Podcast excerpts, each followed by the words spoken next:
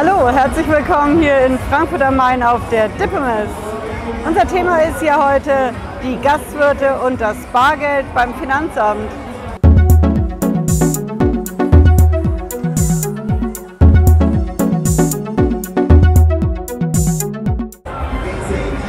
Hallo, ich bin Patricia Lederer. Ich bin Rechtsanwältin in der Frankfurter Steuerrechtskanzlei Lederer Law.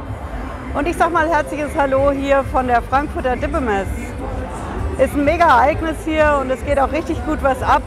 Hinter mir ist der Boxclub, der Fight Club.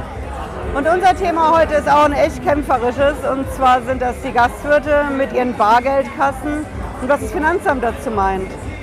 Ja, das Finanzamt ist ja der Meinung, ähm, wer eine Kasse hat, betrügt mal grundsätzlich bei der Steuer. Und eine Gegenmaßnahme dafür soll sein die sogenannte Registrierkasse. Registrierkassen soll jeder Gastwirt, jeder Barbetrieb in Deutschland ab nächstem Jahr pflichtmäßig haben. Und das sollen ganz tolle Kassen sein. Diese Kassen, die sollen total digital sein und haben natürlich eine Schnittstelle zum Steuerberater, total praktisch. Diese Kassen sollen auch im Idealfall eine direkte Schnittstelle zum Finanzamt haben. Dann gibt es einfach keine schwarzen Geschäfte mehr, die es ja angeblich in der Gastronomie so stark gibt. Das Problem ist nur, diese Kassen gibt es noch gar nicht. Die gibt es noch gar nicht zu kaufen. In der zweiten Jahreshälfte sollen die zu haben sein. Irgendwas zwischen 6.000 und 20.000 Euro sollen die kosten. Und genau darin liegt eines der Probleme. Wir haben die ersten Läden, die auf den Wochen äh, Wochenmärkten deswegen dicht machen. Die verkaufen da ihre Äpfel zum Beispiel und können und wollen sich solche Kassen schlicht und ergreifend nicht leisten. Andere Gastwirte, die haben zum Beispiel eine Kontopfändung drin. Wovon sollen die sich so eine Kasse leisten können? Aber unabhängig davon, die Kassen gibt es hier schlicht und ergreifend noch gar nicht. Und das große Problem bei dem Thema Registrierkasse ist, das ist eine klare Kampfansage an alle Gastwirte, die das Stadtbild in Deutschland prägen. Die großen Städte, die kleinen Städte, die Dörfer, die Feste wie hier die Dippemess. Genau die Gastwirte, die individuell was ganz Besonderes machen, die bringen uns alle dahin, dass wir dahin gehen wollen, dass wir da einen Feierabend genießen wollen, mit Freunden, mit Bekannten zusammen sein wollen, weil wir da was Besonderes bekommen.